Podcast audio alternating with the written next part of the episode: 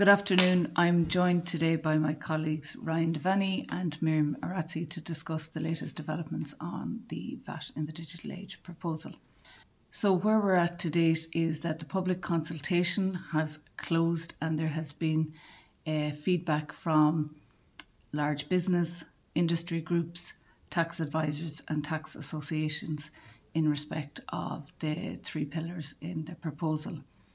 We understand following that feedback, it has been reviewed by the various member states and the EU Commission. And as a result, there is currently discussion regarding some changes to the draft proposals following uh, the receipt of feedback from the various groups. Today, we're going to focus on the feedback received in respect of single VAT registration and digital reporting e invoicing.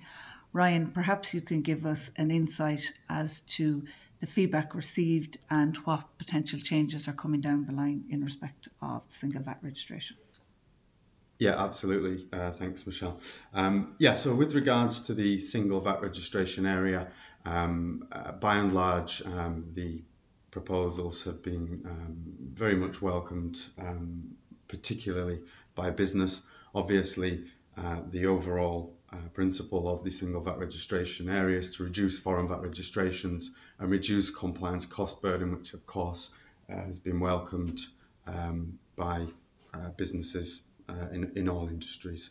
Um, I think some of the areas of, of uh, critical feedback, which we'll look at in a little bit more detail, has been on the limited scope, a little bit of um, lack of clarity uh, within specific areas, and some of the consequences of reducing VAT registrations, namely being uh, the recovery of VAT on, per, on, on, on purchases uh, and how, how that's going to impact businesses after 2025.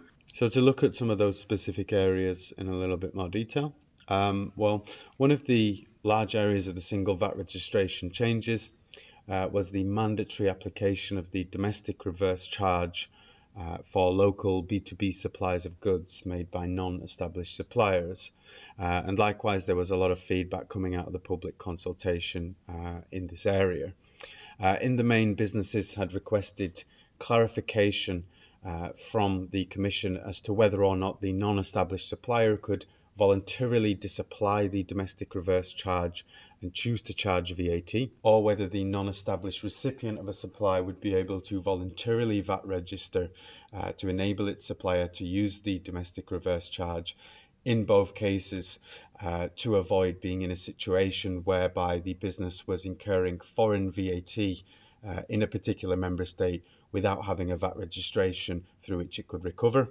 Uh, and thus, its only avenue uh, for recovery of that VAT being through uh, a VAT directive reclaims process. With regards to the EU Commission's um, uh, feedback on this area, uh, well, the EU Commission has already made changes to this area of the proposal, uh, namely to remove that optionality clause um, with regards to the domestic reverse charge and to make the application uh, of the domestic reverse charge mandatory uh, in all cases where the uh, specific conditions are met. Um, the EU Commission acknowledged that originally they had included uh, that optionality clause to give businesses flexibility uh, to choose to charge VAT and remain VAT registered uh, to avoid uh, being in a VAT repayment repayable position and to avoid VAT directive reclaims, etc. Um, However, um, the feedback that the EU Commission received from EU member states uh, was that some member states weren't comfortable uh, with including the optionality of the reverse charge.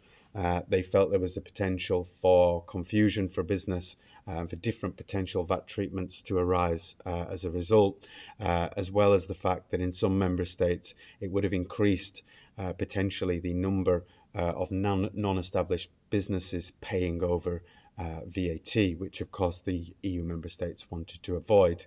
Um, it, in addition, uh, the feedback from businesses within the VAT expert group was that optionality could also cause uh, issues for businesses uh, in terms of uh, when a business would need to charge VAT, when it would need to apply the domestic reverse charge. Uh, and they felt that that could create confusion among businesses with the potential for VAT exposure for those businesses. Another area of the single VAT registration pillar, uh, which received some feedback uh, from the public consultation, was with respect to the transfer of own goods one stop shop.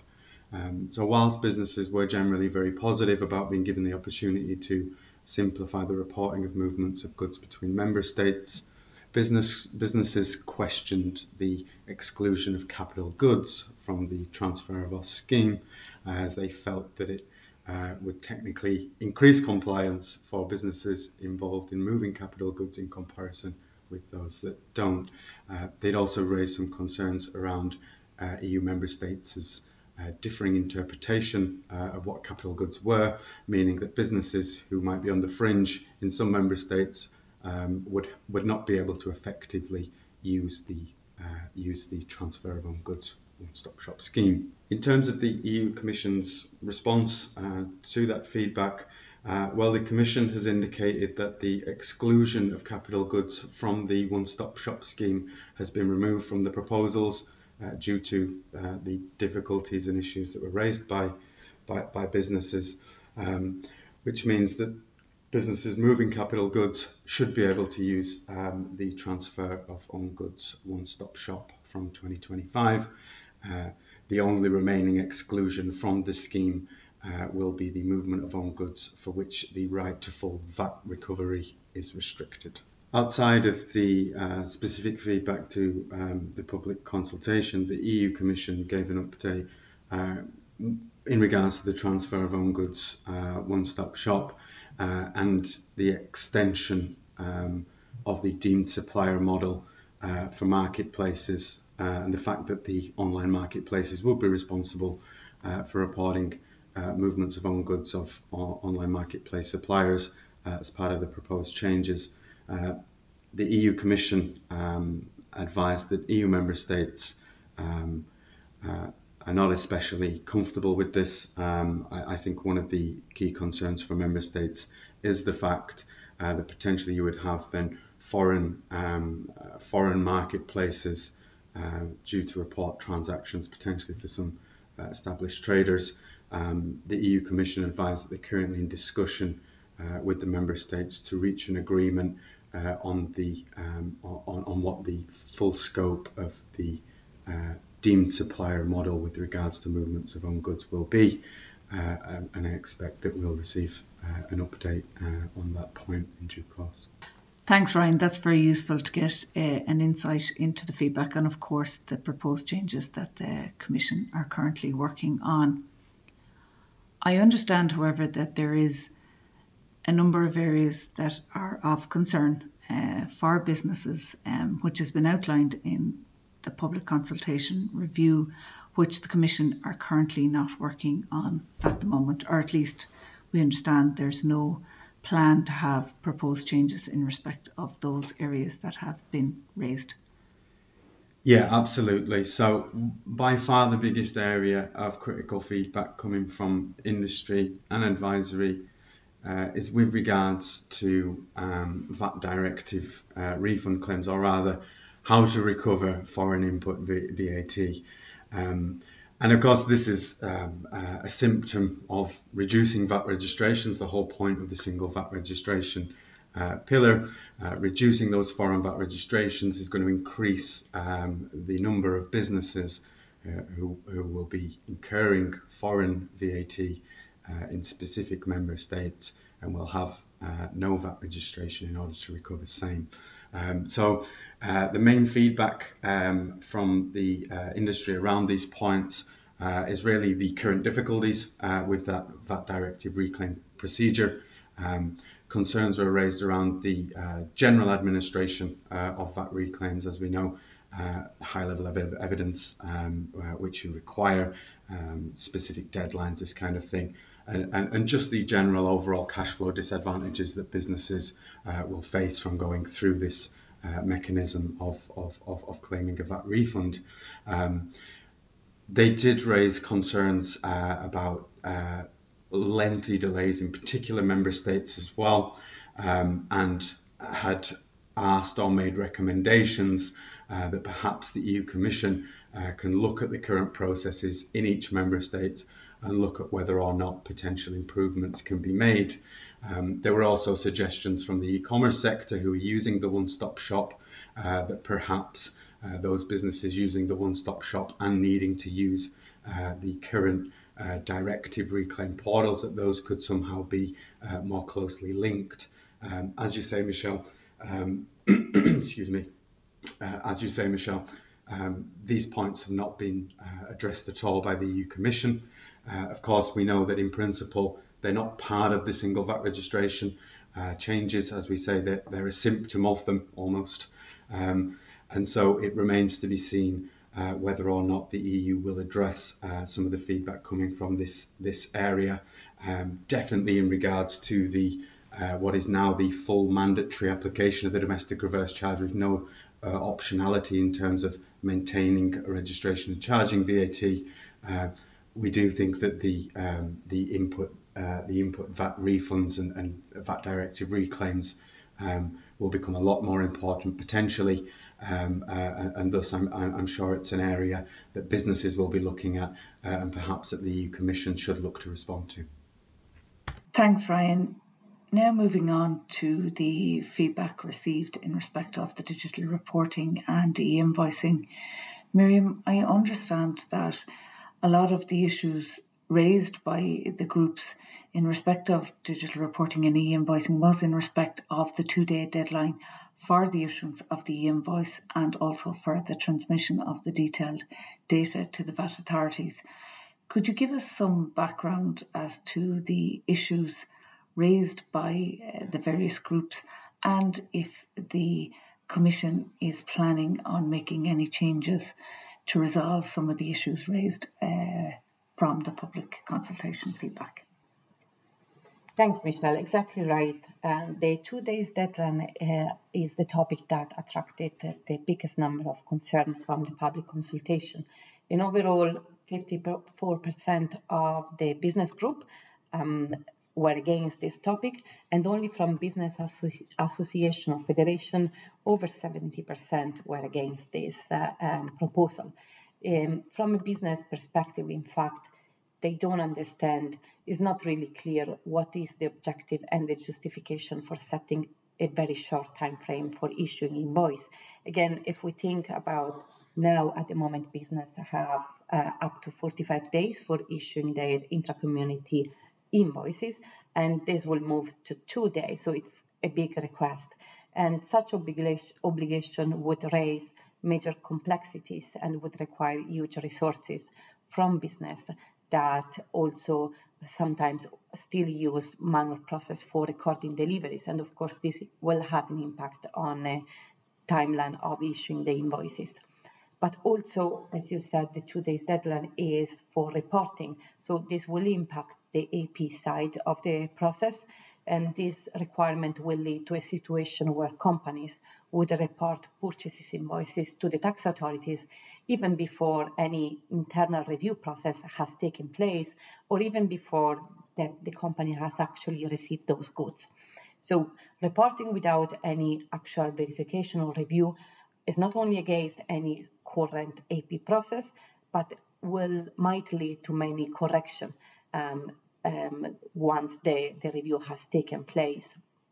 Also, would request uh, um, additional investment uh, from the business um, because in order to automate their the whole process, as in the proposal is aiming to automate the whole process of receiving, validating, and posting the invoice into the system, might require additional integration with vendor management solution when there is a PO in, uh, uh, in place, or might not even be possible such a, an automated process. So manual review will still be required, especially in case there is no PO uh, in place.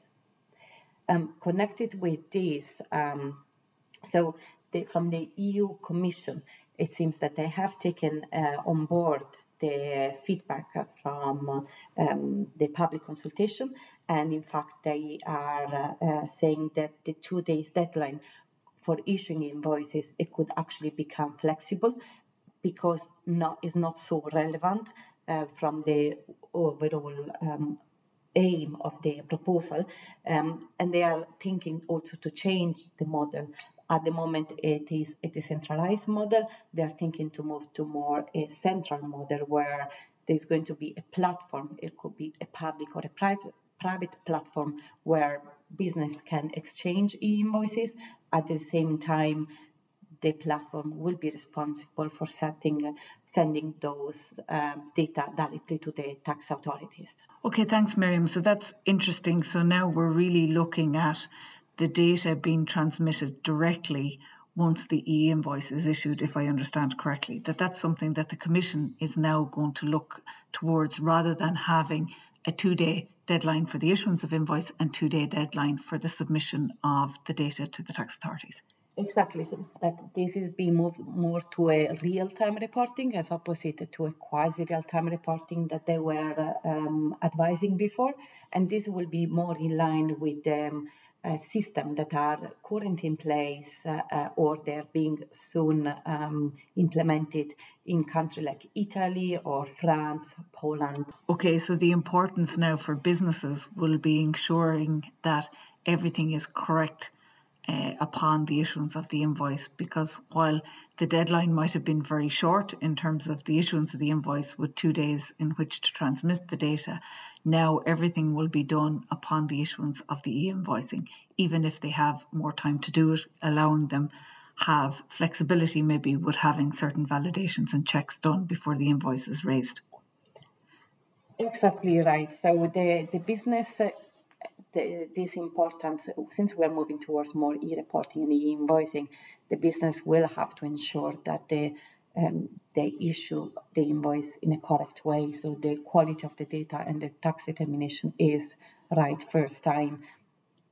And um, however, from the AP side, there has to be an automatic process in place uh, for receiving the e-invoicing from the portal and where possible validate automatically against the system and um, posting to, to the ERP.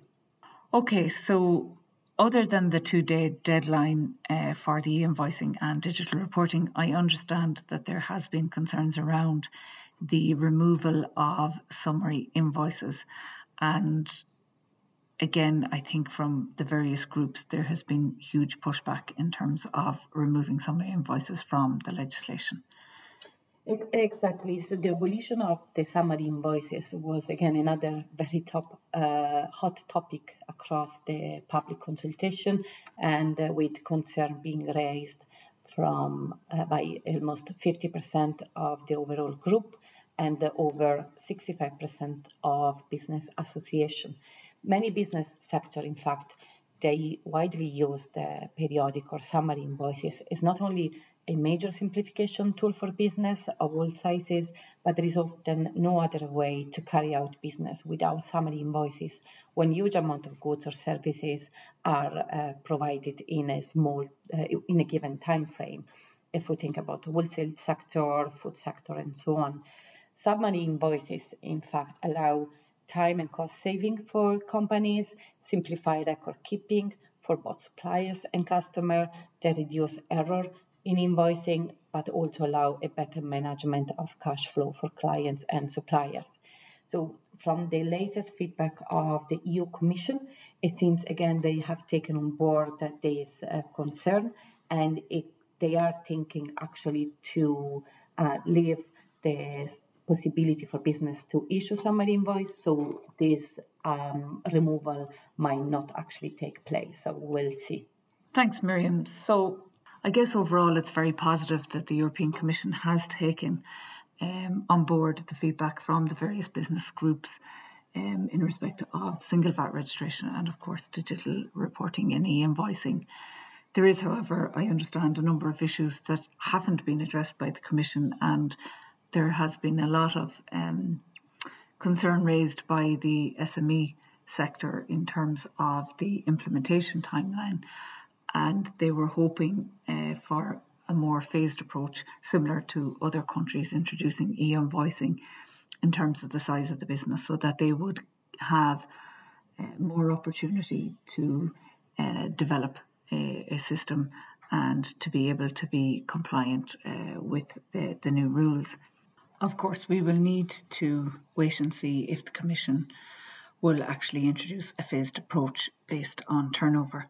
Moving to the next stages in terms of the process, so the proposed legislation and any amendments made since the uh, initial proposal uh, in December 2022, they will now need to be approved by all of the member states at the ECOFIN meeting, which I understand is due to take place in October. Of course, it's, it's not clear if all elements of the proposal will be approved by the member states and if indeed the implementation date for the single VAT registration, so uh, January 2025, or for digital reporting in 2028, if those dates will actually remain. So, finally, uh, thanks to you, Ryan, and to Miriam for your thoughts. Um, no doubt we will have plenty more discussion around uh, the impacts for business uh, over the coming months, even years, in respect of the VIDA proposals.